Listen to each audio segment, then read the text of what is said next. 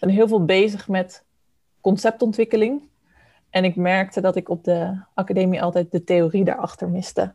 Dus dan gingen we een project doen over filosofen en dan deed je dan drie weken. En dan wist ik eigenlijk nog steeds helemaal niks. En moest ik wel een project over maken. Toen dacht ik, ja, hier klopt toch iets niet helemaal. Er zijn inderdaad buitengewoon veel conflicten ook in, uh, in culturele organisaties. Het heeft volgens mij alles mee te maken dat het heel lastig is om het persoonlijke en het zakelijke uh, te scheiden. Juist als je met uh, je ziel en zaligheid dingen maakt, dan gaat het wel eens, wel eens fout als anderen daar vraagtekens bij, bij zetten. En ehm, ik hoop dat we eigenlijk met, met zo'n programma als, als Link artistiek ook iets van die andere kant kunnen laten zien die je soms echt nodig kan hebben om om, om niet alleen mooie dingen te maken, maar ook nog eens zo'n organisatieverantwoordelijkheid uh, erbij uh, te nemen. Want uh, het, gaat nooit enkel om die artistiek leider zelf in, in het gevolg daarvan. Maar ik ook nog een hele hoop andere mensen. Als je, over, als je leiderschapsboeken leest, dan heb je het vaak over heel erg um, archetypische leiderschapsprofielen. Ik bedoel, de clichés zijn natuurlijk de charismatische leider of de de manager-type die, die aanstuurt.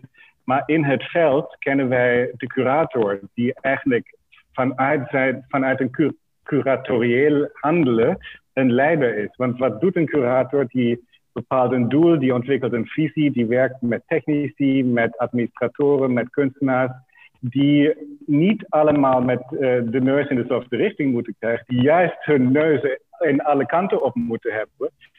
Maar die curator schept een context waarin die allemaal met hun verschillende profielen kunnen functioneren zonder een compromis te sluiten, maar juist om diversiteit als een soort creatieve motor te gebruiken. Belangrijke voorwaarde is wel, wil je leren en wil je delen?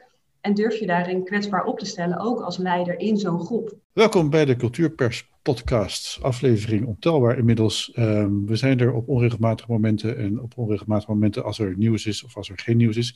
Dit keer is er wel weer uh, nieuws uh, vanuit Utrecht. Uh, daar start in januari het programma Link Artistiek.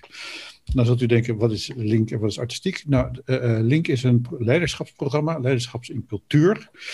Uh, dat draait nu al zo'n zes jaar, denk ik, inmiddels. Uh, en daar, daarin, ik heb er zelf ook aan meegedaan. Zal ik even, dus geheel onpartijdig ben ik niet. ik heb in 2016, 2017 het programma gevolgd en ben daar enorm goed van geworden. Um, maar we praten nu met zes mensen die bij Link horen. En dan vooral ook bij het programma uh, Link Artistiek, wat nu gaat beginnen. En dat gaat eigenlijk erover dat er ook een leiderschapsprogramma komt voor artistiek leiders. Um, dus het, gaat, het ging tot nu toe altijd voor, voor politiek, uh, cultureel leiderschap. Um, maar we gaan nu naar de artistiek leiders. Daarvoor heb ik hier om mij heen Paul Adriaanse en Marjolein Verhalle, allebei van de Universiteit Utrecht. De bestuurskunde poot volgens mij. Uh, jullie zijn eigenlijk de initiatiefnemers van Link. Begrijp ik dat goed, Marjolein? Nou, de initiatiefnemers van Link, we zijn samen met Iris en met Nanne zijn we de initiatiefnemers van uh, Link Artistiek. Um, maar de oorsprong van Link gaat al uh, naar 2013 terug, waarbij OCW was ja, ja. Ja, Paul Adriaanse ook, je, je, bent volgens mij ook een buitengewoon veelzijdig bestuurskundig mens, Paul.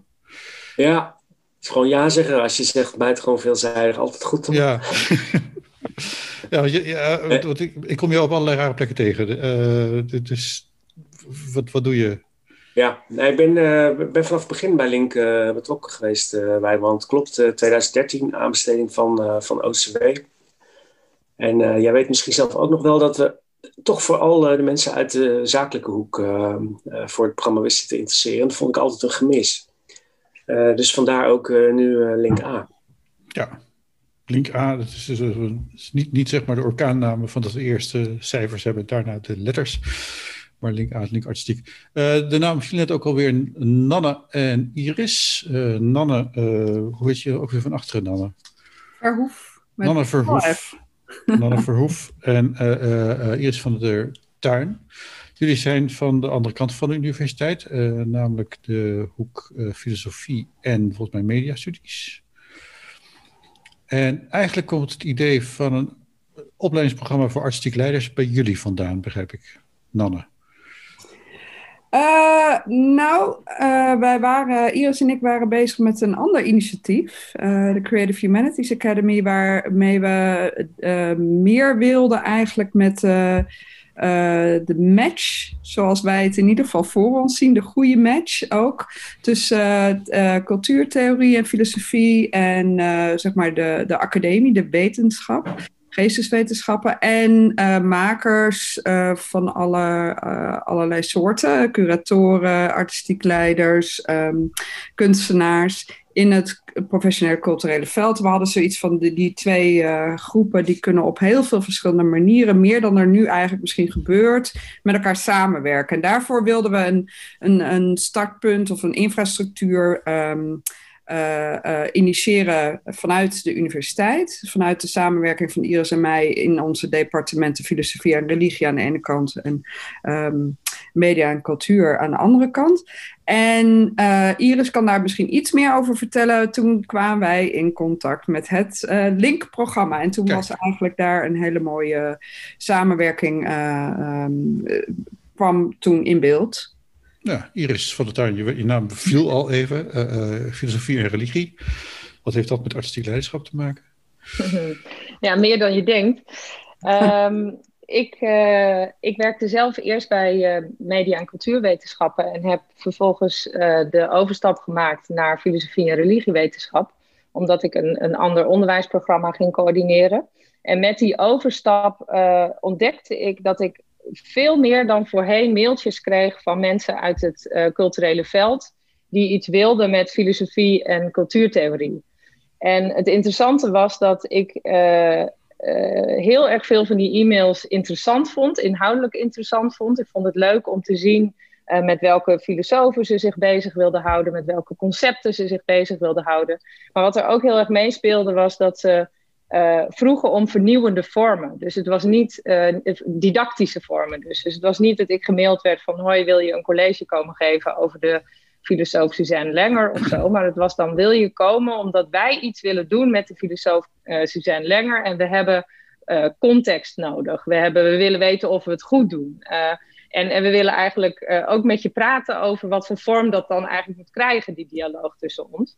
En, en zo zijn Nana en ik uh, de, uh, de Creative Humanities Academy gestart met het idee dat we inhoud en didactische vormen bij elkaar moesten brengen.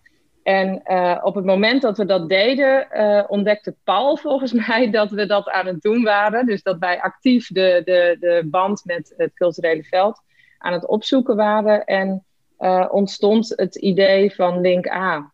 En uh, ontstond eigenlijk dus onze wens om niet alleen de filosofie en cultuurtheorie met, met didactische vormen te verbinden, maar ook met leiderschap. Want op het moment dat je je als artistiek leider uh, bezig gaat houden met, met conceptontwikkeling, en, en waar moet het nou eigenlijk uh, naartoe? Niet alleen met het veld, maar nou ja, met de wereld. Dan heb je gewoon leiderschap onmiddellijk nodig. Oké. Uh, uh, ook uh, hier aanwezig in deze bijeenkomst zijn Lars Ebert en Jente Hogeveen, ook betrokken bij het programma, maar ook vooral vanuit de praktijkkant. zowel Jente als Lars zijn actief als artistiek leider, denk ik, van, van, van verschillende instellingen. Jente, vertel, wat, wat noopt jou tot de wetenschap? Dat is een goede vraag. Sowieso even nog iets herstellen. Ik ben niet artistiek leider in mijn eentje, maar ik ben onderdeel van een collectief. Kijk. Collectief Walden. Dus dan uh, verdeel je ook de artistiek leiderschapstaken. Dus ik ben uh, een deel van de vier. En ik heb zelf van oorsprong uh, grafisch ontwerpen gestudeerd. En, en merkte altijd, um, ben heel veel bezig met conceptontwikkeling. En ik merkte dat ik op de academie altijd de theorie daarachter miste. Dus dan gingen we een project doen over filosofen. En dan deed je dan drie weken. En dan wist ik eigenlijk nog steeds helemaal niks. En moest ik wel een project over maken. Toen dacht ik, ja, hier klopt toch iets niet helemaal. Um, ja, dus zodoende ben ik filosofie gaan studeren om ook eigenlijk mijn eigen concepten te versterken en verrijken. En om een beter verhaal te kunnen vertellen. En ook een meer kloppend verhaal. En ja, meer te kunnen reageren ook op de actualiteit. Oké. Okay. Uh, Lars Ebert, uh, van Herengracht 401. Ja, ik denk dat ik mij in eerste instantie aansluit bij Jente. ik werk ook in een collectief. Ik ben programmadirecteur, maar wij zijn met drie directeuren die allemaal een verschillende een tak van de sport um, daar verantwoordelijkheid voor hebben. Maar wij zijn in een constant gesprek. En ik denk dat het gesprek is heel erg belangrijk om een visie te ontwikkelen wat je eigenlijk, waar je eigenlijk impact wilt hebben in de maatschappij. En voor ons is de vertrekpunt um, dat wij um, niet vanuit de kunst denken, maar vanuit een maatschappelijk behoefte. En dan zien dat de link met de kunst daar eigenlijk heel erg vanzelfsprekend komt. En dat is natuurlijk ook omdat het concept in de kunst eh, een van de meest belangrijke uitdrukkingsvormen is op het ogenblik. Dus conceptueel werkende kunstenaars kunnen op dat maatschappelijke denken heel makkelijk aansluiten. Um, maar daar hoort natuurlijk een soort kader bij, een referentiekader. Uh, ik wil het niet kanon noemen, maar wel een, vaardigheid om op een discours aan te kunnen sluiten die boven de debat uitstijgt van, van iedere dag. En vandaar dat ik eigenlijk die verbinding heel duidelijk zie die uh, hier gemaakt wordt. Oké. Eh, nu, nu, moet ik zeggen dat ik, zeg maar als, als kind van de jaren 70 direct aansla op het woord collectief. Heeft, iemand heeft trouwens de speaker aanstaan, uh, wil ik even bij zeggen. Dus ik heb even wat feedback, maar dat komt wel weer goed. Um, het, ik, ik, uit, mijn tijd, nou praat ik nu heel erg alsof ik een hele oud iemand ben, maar dat valt ook wel weer mee. Is het woord collectief een recept voor uh, ruzie? dat zou ik bedoel, het is leiderschap en collectief, dat is, dat is best wel een dingetje. Mag ik daarop reageren? Daar mag je zeker op reageren. Dat is Lars Ebert. Ja, ja ik denk dat, dat eigenlijk juist de, het collectief de sleutel voor leiderschap is. En dat bedoel ik eigenlijk in die zin dat um, als, je over, als je leiderschapsboeken leest, dan heb je het vaak over heel erg um, archetypische leiderschapsprofielen. Ik bedoel, de clichés zijn natuurlijk de charismatische leider of de, de manager-type die, die aanstuurt. Maar in het veld kennen wij de curator, die eigenlijk vanuit, vanuit een curatorieel handelen een leider is. Want wat doet een curator? Die bepaalt een doel, die ontwikkelt een visie, die werkt met technici, met administratoren, met kunstenaars, die niet allemaal met uh, de neus in dezelfde richting moeten krijgen, die juist hun neuzen in alle kanten op moeten hebben.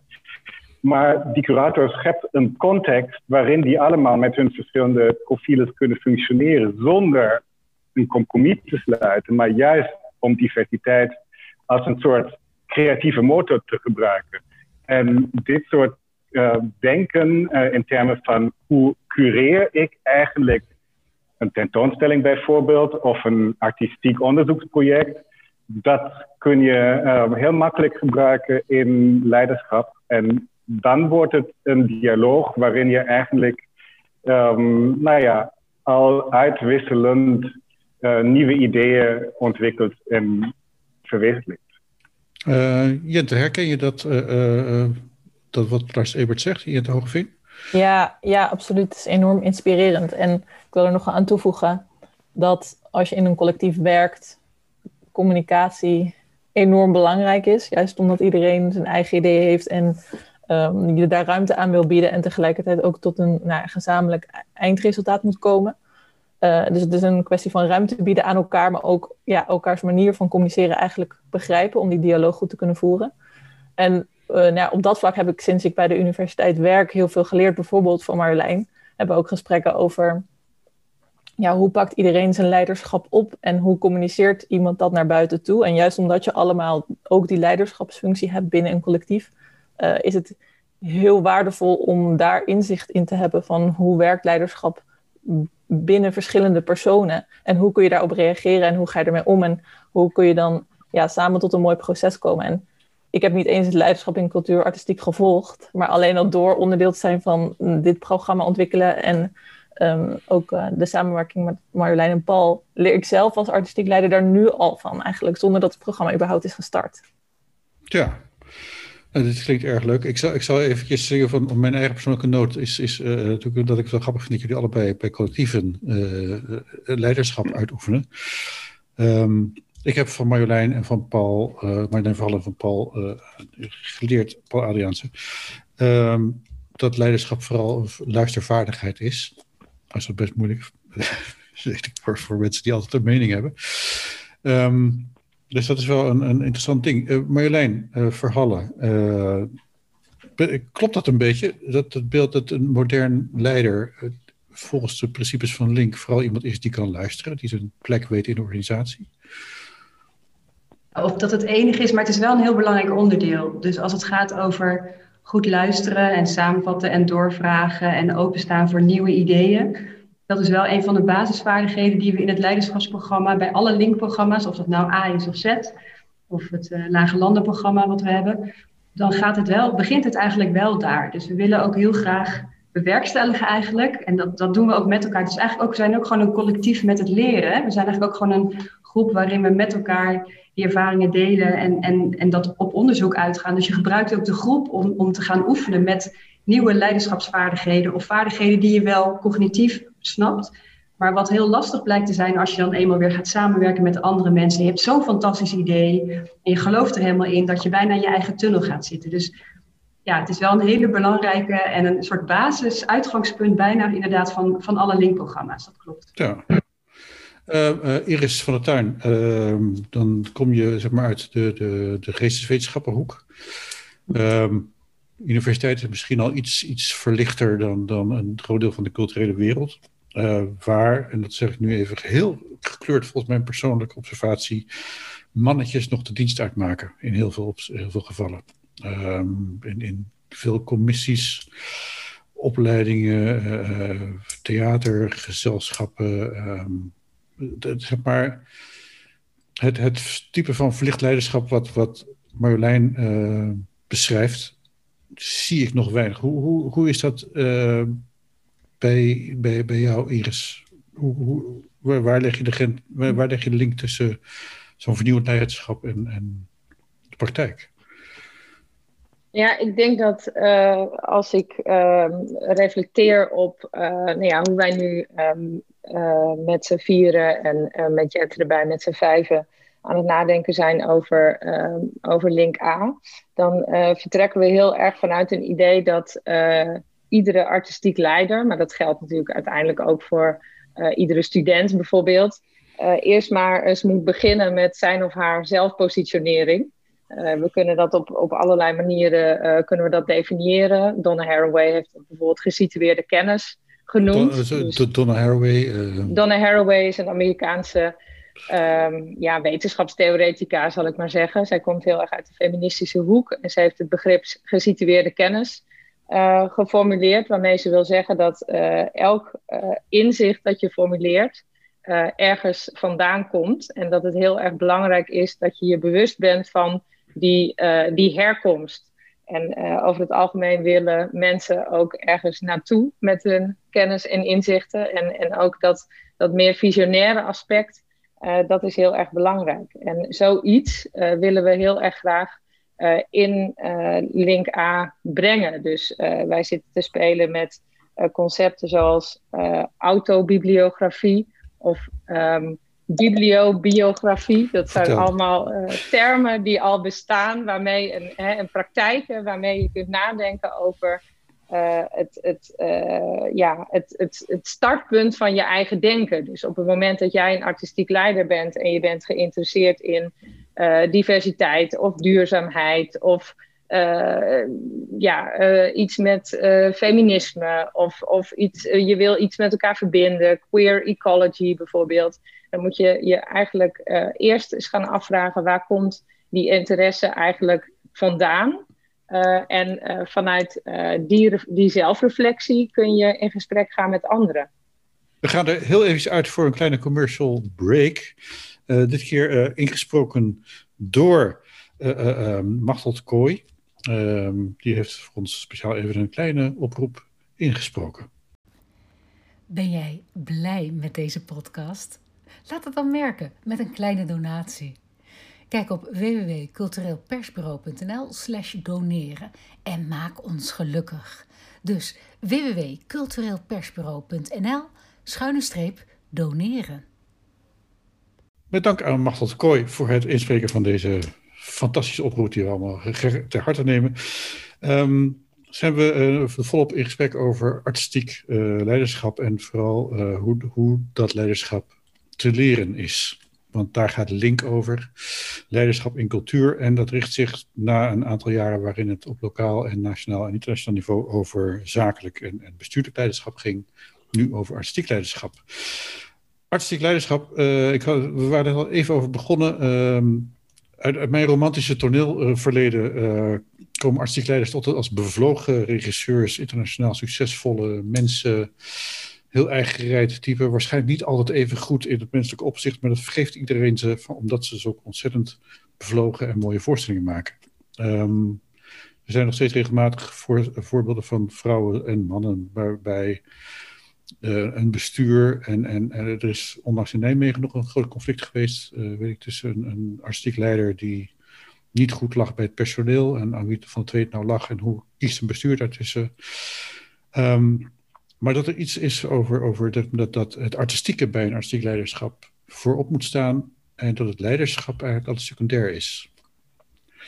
Paul Adriaanse, uh, oprichter, medeoprichter van het project. Uh, waarom moet een artistiek leider ook nog leiderschapsvaardigheden hebben? Omdat het heel jammer is uh, dat dingen clashen. als hij het niet zou, zou hebben, denk ik. er zijn dat buitengewoon veel conflicten ook in, uh, in culturele organisaties. Heeft volgens mij alles mee te maken dat het heel lastig is om het persoonlijke en het zakelijke uh, te scheiden. Juist als je met uh, je ziel en zaligheid dingen maakt, dan gaat het wel eens, wel eens fout als anderen daar vraagtekens bij, bij zetten. En ehm, ik hoop dat we eigenlijk met, met zo'n programma als, als Link artistiek ook iets van die andere kant kunnen laten zien die je soms echt nodig kan hebben om om, om niet alleen mooie dingen te maken, maar ook nog eens zo'n organisatieverantwoordelijkheid erbij uh, te nemen. Want uh, het, het, gaat nooit enkel om die artistiek leider zelf in, in het gevolg daarvan. Maar ik ook nog een hele hoop andere mensen. Ja. Um, en, Jente, als, als, als collectief leiderschap, is dat ook een keuze geweest omdat het ook wat misging met individueel leiderschap? Nee, het is altijd een, een collectief geweest. Individueel leiderschap was nooit aan de orde. Juist omdat we zijn ontstaan um, vanuit dat we inspiratie in elkaar vonden. Dus we kwamen elkaar tegen en dachten: wauw, we hebben allemaal zulke verschillende expertises. En hoe te gek zou het zijn als dit bij elkaar samenkomt. Dus uh, het collectief is collectief Walden en we verbinden wetenschap en kunst aan elkaar. En we hebben een een, een dramaturg. We hebben een mimer die eigenlijk tegenwoordig decors bouwt. Ik ben een grafisch ontwerper die filosofie heeft gestudeerd. We hebben een muzikant die ook bioloog is. bi hebben jullie al ruzie gehad, Jente? ruzie gehad. We hebben, we hebben wel soms hele goede discussies. Zeker. Ja, dat is een eufemisme. Of is dat... Nee, we hebben echt zelden, we hebben zelden ruzie. Uh, dat ligt misschien ook wel bijvoorbeeld dat ik een karakter heb, uh, zoals ik ook voor Marlijne uit de, de disc-test heb geleerd. De disc-test is even voor, voor de mensen die dat niet weten, wat, wat is de disc-test? Ja, dat is een, een, een, test over leiderschap, dus hoe je, hoe je communiceert als, als leider. We gaan deze zelf niet specifiek inzetten binnen het programma, maar wel in een vorm om erachter te komen hoe je communiceert als als artistiek leider en, en, hoe dat kan overkomen op andere mensen, wat een heel fijn inzicht is. Maar ik heb een heel harmonieus karakter, dus ik weet iedereen zo uh, weer, weer de vrede te bewaren. Maar ja, discussies zijn natuurlijk onvermijdelijk, maar juist als je weer bedenkt dat het zo tof is om met elkaar te werken, omdat iedereen die andere expertises heeft en dat je ziet dat je echt beter en bijzonderder werk maakt als die disciplines samenkomen dan wanneer je in je eentje aan de slag gaat, dan weet je ook waarvoor je het doet. En ja, ik haal ook bijzonder veel plezier uit samenwerken. Ik vind samenwerken zoveel leuker dan in mijn eentje werken. Um, dus wat dat betreft is, uh, is, is een, een leider bij ons nooit aan de orde geweest. -hmm. uh, Lars Ebert, uh, de leider is natuurlijk ook degene die als het puntje bij het paaltje komt, de knopen doorhakt. Dus dat is volgens mij de, de, de lullige, de vervelende taak van, van leiders, dat ze dat moeten doen, dat ze dat soms ook willen doen. Um, hoe, hoe ervaar jij dat, Lars Ebert? Um, Ik ben even aan het nadenken. Ik ben, even stilgeslagen omdat ik na moest denken of ik ooit in die 15 jaar als artistiek leider een knop moest doorhakken. Um, ik geloof het eigenlijk niet. Ik geloof dat, uh, dat wel. Je staat natuurlijk vaak voor dilemma's. En ik denk de dilemma's die zijn heel vaak uh, van, een, van ethische natuur. Dat je, moet, dat je één, kwaad tegen het ander moet afwegen. Of even moet besluiten: kan ik die verantwoording nemen? Uh, het gaat heel, heel vaak over verantwoording nemen. Kan ik verantwoording voor mensen, voor bepaalde mensen overnemen, voor werknemers, voor, voor een projectbudget? Gaat het uh, buiten de pan reizen? Gaan we hiermee het eind halen? Weet ik, je moet voortdurend dilemma's oplossen. Maar ik ben het eigenlijk met Jente eens dat je dat, als je, als je een soort permanent gesprek gaande weet te houden. En, en dus niet het je in de hoek laat drukken dat jij nu als enige verantwoording op je schouders hebt en jij moet het oplossen en jij hakt die knoop door, uh, dan, dan kom je ook niet in, in, in de verlegenheid om dat te moeten doen. En ik heb mij daar buiten weten te houden. En niet omdat ik mijn smoel wil drukken of zelf niet verantwoording wil nemen. Maar um, als je, als je met, een, met een diverse groep werkt, en in de kunstwereld is dat altijd het geval, per definitie. Je, je, je bent nooit met een solo show bezig. Uh, dan, um, nou ja, dan is dat een gegeven wat mij betreft. Uh, Nanne, uh, die waarde van dat collectief leiderschap, wat zowel Lars als Jente nu zo, zo, zo goed uh, uit weten te leggen. is dat ook iets wat zeg maar, binnen jouw studies naar boven kan drijven? Uh, ja, ik ga heel eigen gereid die vraag die je nu stelt. En dat heeft uh, wel degelijk verband ermee hoor. Maar ook een beetje gebruiken om, uh, om het even. is dat leiderschap? ja, dit, dit is even leiderschap. Het, het, het, het leuke van het samenwerken met, um, met, elkaar, met Marjolein en Paul en, en Jens en Iris natuurlijk. Voor dit Link A-programma is je leert ook een ongelofelijke hoop nieuwe woorden van elkaar. En een van de woorden die ik van Marjolein heb gehoord is uh, ko uh, koersbepaler. Dus dat, uh, dat je als leider koersbepaler bent. En nou kunnen we het heel, dit is allemaal heel erg belangrijk. Van hoe, hoe werk je met elkaar? Hoe, hoe werk je als een collectief? Moet je knopen doorhakken of niet? En alle vragen over leiderschap die daarmee te maken hebben. Maar ik wil toch ook nog even een, een accent wat wij in dit programma willen aangeven uh, benadrukken. En dat is dat we het heel erg ook over makerschap hebben. Uh, in, de, in de inhoudelijke zin. Uh, een van de eerste punten die werd, werd benoemd, ik, geloof dat het Iris was, of jij in, in combinatie met Iris over uitwisselingen en communicatie, dat een van de um, voorwaarde daarvoor, dat geldt voor onderzoeksleiderschap overigens ook, uh, is je geeft ook heel erg, um, je bent, geeft ook leiding aan jezelf. Hè? We nodigen ook expliciet makers uit, die misschien gewoon uh, individuele makers zijn, die niet per se een leider zijn van een groep of in een collectief, maar die bezig zijn met van allerlei soorten kunstgerelateerde of cultuurprojecten. En dan is het heel erg belangrijk om te weten hè, wat je wil. Gewoon om mij even heel simpel, in hele simpele taal. Het is belangrijk dat je weet wat je wil en dat je dat kan uitdrukken. Dat je daaraan vast kan houden. Dat je ook je verhaal daarover kan vertellen. Dat je geld kan aanvragen met je verhaal. Dat je um, reclame kan maken. Uh, mensen, kom naar mijn verhaal luisteren. Uh, dat je vanuit uh, dat verhaal ook relaties aangaat met anderen. En een van de dingen die, ja, waar we dus ons heel erg op richten in, in, deze, uh, in dit traject wat we, willen, uh, wat we hebben ontworpen voor Link A, is dat wij uh, met behulp ook van, van, van theoretische en filosofische concepten, want dat is toch, denk ik toch wel ergens in, de hart, in het hart van dit programma. Um, dat we uh, dus die verdieping willen stimuleren. Dat je dus je verdiept en eigenlijk je, het verhaal over wat jou intrigeert beter en, en, en gegronder kan formuleren, zodat je kan uitwisselen. En zodat je in, vanuit ieder vanuit die verdieping contact kan maken met anderen en kan samenwerken en uh, kan maken en kan creëren. Hè? Dus uh, dat proces verder kan vormgeven. En ehm, dus als het gaat over communicatie of over beslissingen nemen, dat komt natuurlijk heel snel dan ook uh, erbij. Dus ik denk ik, ik ben heel erg geïntrigeerd zelf, moet ik zeggen. Uh, betrokken zijnde bij het ontwerpen van dit project. Hoe ontzettend goed die match is met die vraag, vragen van Marjolein en Paul over leiderschap. Het is een taal die ik helemaal niet zo vanuit de geesteswetenschappen zo eigen is. Maar het is natuurlijk ook iets wat wij in de, in de wetenschap of in de, in de universitaire context zelf ook mee bezig zijn. Wat is, wat is uh, mijn verhaal? Hoe kan ik met, met anderen daarmee um, uh, in dialoog treden? Wat gebeurt er in de meeting point tussen die, um, tussen die verschillende perspectieven en ideeën? Sorry als het een beetje vaag klinkt, maar... Uh... maar ik, denk, ik denk dan dat het heel mooi vallen, ja. Ik denk dat het heel mooi is wat je nu zegt. We, hebben, we, we zijn echt aan het vlechten ook met elkaar van die twee wetenschap...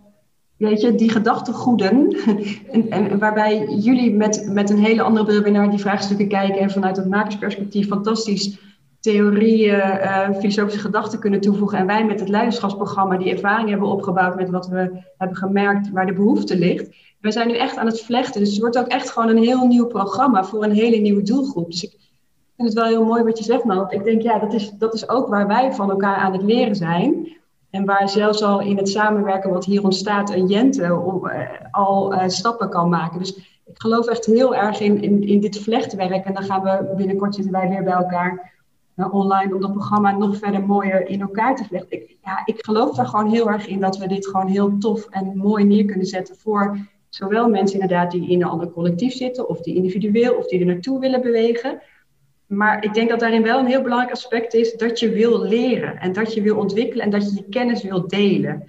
Um, want, want dit gaat wel, je gaat wel een soort leerprogramma aan. Het is geen masterclassje met je luistert, je hebt wat ideeën opgedaan en je gaat weer weg. We vragen je wel echt te werken met die concepten en met je eigen leiderschapsontwikkeling echt aan de slag te gaan. Dus belangrijke voorwaarde is wel, wil je leren en wil je delen? En durf je daarin kwetsbaar op te stellen, ook als leider in zo'n groep? En ik denk dat dat precies ook de, de, het raakvlak is tussen um, kunst- en cultuurprofessionals en, en wetenschappers. En uh, dat is dat je in feite allebei bezig bent met, um, uh, met dat creatieve proces. En ik ja. denk dat dat, dat, dat heeft wel, uh, dat, dat intrigeert ons. En uh, ik denk, ik vind dat je dat terugziet ook in, uh, in ieder geval de vormgeving van het programma. Het is de eerste keer dat we het, uh, dat we het gaan geven en dat we starten. Je kan je ja. nog aanmelden tot 1, tot 11. We gaan, we gaan zo in op, de, op de inhoud van het programma nog eventjes. maar ja. we moeten nog eventjes er tussenuit voor een korte mededeling. Dit keer ingesproken door Mariette Sigaar. Um, uh, ook een van de, van, de, van de gouden stemmen die, die zich voor ons hebben geleend. Uh, daarna gaan we uh, kort in op de inhoud van het programma en, en, en, en wat je allemaal gaat leren. We zijn eventjes ruimte voor de mededelingen. Ben je blij met deze podcast? Laat het blijken met een kleine bijdrage. Kijk op www.cultureelpersbureau.nl slash doneren en maak ons gelukkig. Dus www.cultureelpersbureau.nl schuine streep doneren. Zojuist uh, hoorde je Mariette Sigaar met een uh, kleine mededeling, kleine oproep om uh, ons te steunen. Daarvan doen we het. Um, we hadden het met Nana Verhoef en Iris van Tuin, Marleen Verhallen, Lars Ebert en Jente Hogeveen en Paul Adriaanse over het leiderschap in cultuurprogramma en dan met name leiderschap artistiek. Um, het begint in januari. En uh, dat, is een, een tijd waarin nou ja, corona nog uh, volop uh, denk ik. Dus dat is een bijzondere tijd. Um, het gaat, neem ik aan, om online lessen in het begin, vrees ik. Marjolein Verhallen? Ja, we, we, beginnen, je zegt dat we beginnen met de intakegesprekken in januari van 2021. Maar het programma zelf, de eerste bijeenkomst, is echt 15 februari. Oké. Okay. Uh, dus het is een beetje fingers crossed, maar het liefste willen we uh, fysiek onderwijs het leerprogramma geven. Als dat niet lukt, gaan we voor online. Ja. Want, want wat, stel, ik ben Erik de Vroet en ik besluit dat ik, ik ben artistiek leider van het Nationaal Theater en ik besluit dat ik de, deze cursus heel graag wil doen. Wat, wat staat mij te wachten? Marjolein. Oh, je bent je geluisterd uit. Oh ja, nu wel. Ja. ja. Nou, er staat je heel veel te wachten. En ik denk, um, Kijk, het is een beetje de, de vraag hè, van, eh, van, van wat, wat de inhoudelijke expertise is. Die, daar, daar, hebben we het net eigenlijk over gehad. En met Iris en met Nanna ook, van waar dat over gaat. Maar als je heel praktisch kijkt naar wat je staat te wachten, dan heb je zes begeleide bijeenkomsten die we masterclasses of labs noemen, waarbij we dus met een groep, met elkaar aan het leren en aan het stoeien zijn met allerlei concepten. Uh, en met je eigen praktijk, met je eigen casuïstiek. Um, en ondertussen, dat was dat kennisdelen waar ik net ook aan refereerde, dat je bezig bent ook met elkaar te plussen en elkaar feedback te geven en daarin ook je eigen leiderschapsstijl te ontdekken. En hoe maak je daarin verbinding met die buitenwereld? Dus we hebben zes bijeenkomsten, uh, we hebben intervisiebijeenkomsten die begeleid worden en we hebben um, uh, coachingsgesprekken die, ja, die ook worden ingepland voor het programma. Ja, ik, ik, vond het nog een beetje abstract klinken. Ik, probeer iets naar, naar, naar, naar iets, iets concreters te komen. Uh, Mag ik wat dus, aanvullen? Natuurlijk mag je, dan over mag je wat aanvullen. Ja, nee, iets, iets waar ik zelf heel erg enthousiast over ben. dus uh, ja, sorry. Ik, um, we hebben dus inderdaad afwisselend van, uh, hebben, hebben uiteraard een uitgebreid intakegesprek waarin we ook heel erg kijken naar wie, wie komt er, in wat voor soort situatie zit je, organisatie en dat soort dingen. Dat, dat, speelt allemaal heel erg mee. En het ziet er naar uit dat we heel, heel diverse eh, mensen aantrekken. Dus dat is super. En, maar um, wat we, e, een van de dingen die meespeelt in hoe wij die uh, afwisseling vorm gaan geven van workshops en labs, is eigenlijk dat we trapsgewijs gaan werken. waarbij we als een soort denkmodel om een beetje te inspireren over. Um, vier D's uh, spreken met elkaar. Uh, 1D, 2D, 3D en 4D.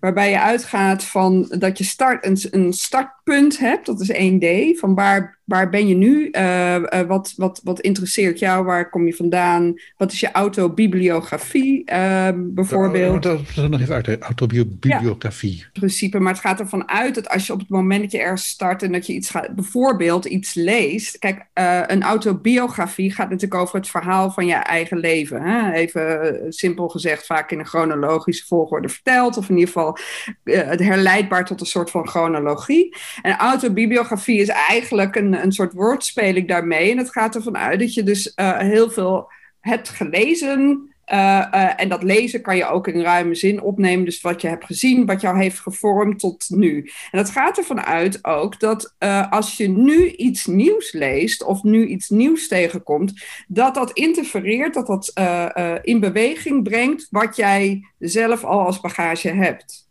En dat is een beetje misschien een, uh, een, een, brede manier van zeggen. Van een reflectie op waar ben je nu, waar kom je vandaan, wat weet je nu, wat weet je nu niet, wat interesseert jou, wat zou je nog verder willen gaan lezen.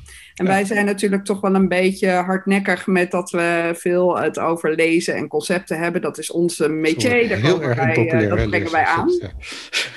maar het is in ieder geval dat uh, 1D, 2D, 3D, et cetera. Het is voor ons een manier om dat uh, vorm te geven en om daar een beetje mee te spelen. Want dat, dat vind ik wel in ieder geval uh, heel leuk. En dat, vinden, dat delen wij met elkaar om zo'n programma ook uh, hè, om een beetje inspiratie te krijgen hoe je dat vormgeeft. Het gaat ervan uit dus dat je reflecteert op waar sta je uh, en, en, en wat wil je in beweging brengen. Uh, wat wil je daarvoor lezen eventueel? Maar ook hoe kan je dan vervolgens, uh, en dan krijgen we al, zitten we al op 3D, hoe kan je daarin uh, dingen vormgeven met elkaar, in relatie met elkaar? En dan krijg je een soort relationeel model.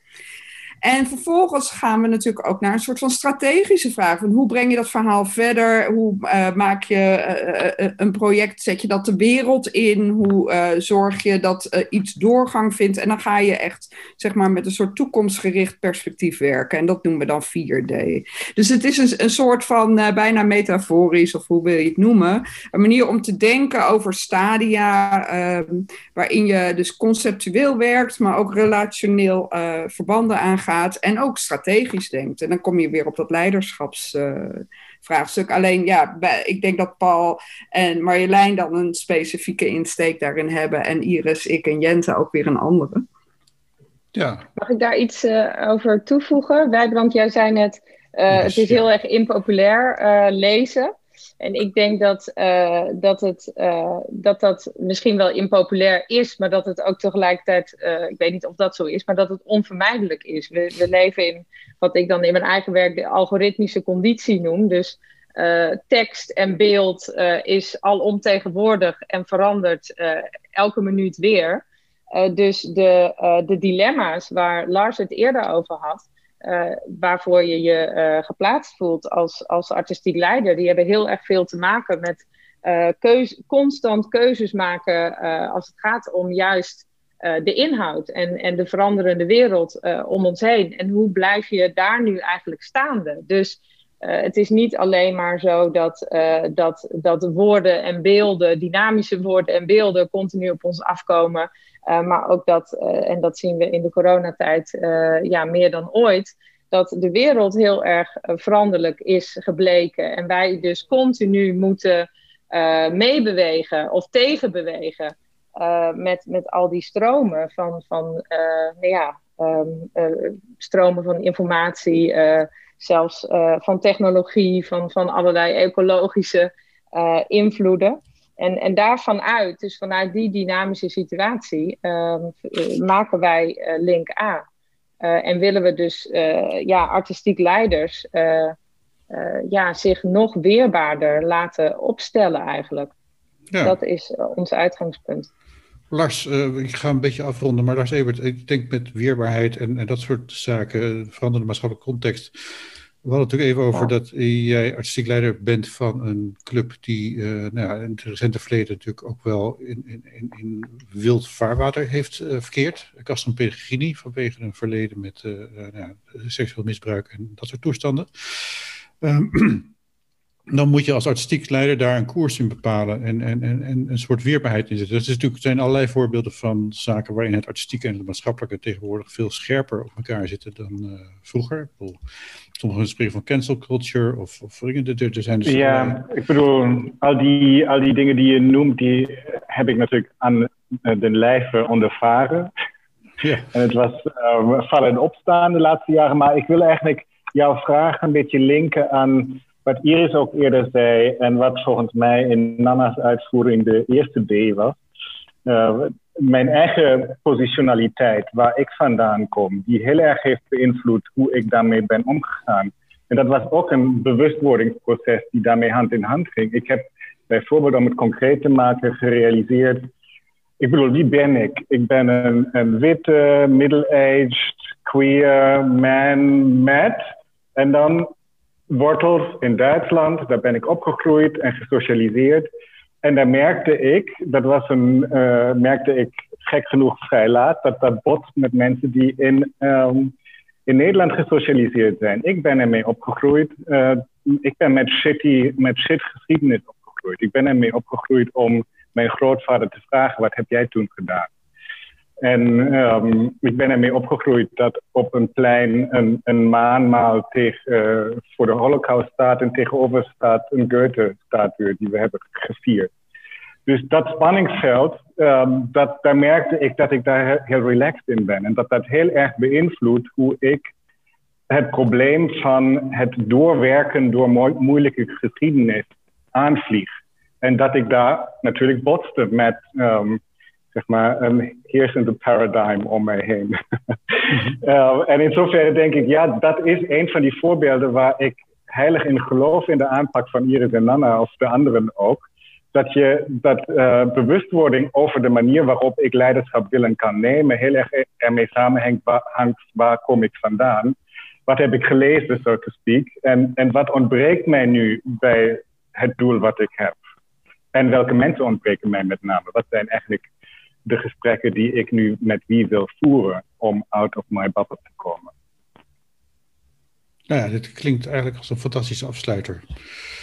Um, ik dank jullie uh, heel erg hartelijk. Uh, Iris van der Tuin, Marjolein Verhallen, Lars Ebert, Jente Hogeveen, Paul Adriaanse en Nanne Verhoef. Uh, we weten iets meer over wat uh, artistiek leiderschap in gaat houden. Wat een programma van uh, Link Utrecht, Link Leiderschap en Cultuur Artistiek. Vanaf januari zijn de intakes. Is, is, er nog plaats, Marjolein Verhallen? Zeker. Je kunt je gewoon nog aanmelden tot 11 januari en dan gaan we intakegesprekken voeren. Dus meld je vooral aan via onze website. Via de website www.link.nl. Leiderschapincultuur.nl. Dat is nog beter. Um, we gaan eruit. Ik uh, dank jullie allemaal hartelijk voor jullie bijdrage. Ik hoop dat het allemaal uh, uh, helder is voor, voor de mensen die dit luisteren en dat jullie je verhaal kwijt hebben gekund. Anders dan komen we elkaar altijd nog wel weer tegen op andere momenten. Ik dank jullie hartelijk. Ben je blij met deze podcast? Laat het blijken met een kleine bijdrage. Kijk op www.cultureelpersbureau.nl slash doneren en maak ons gelukkig. Dus www.cultureelpersbureau.nl schuine streep doneren.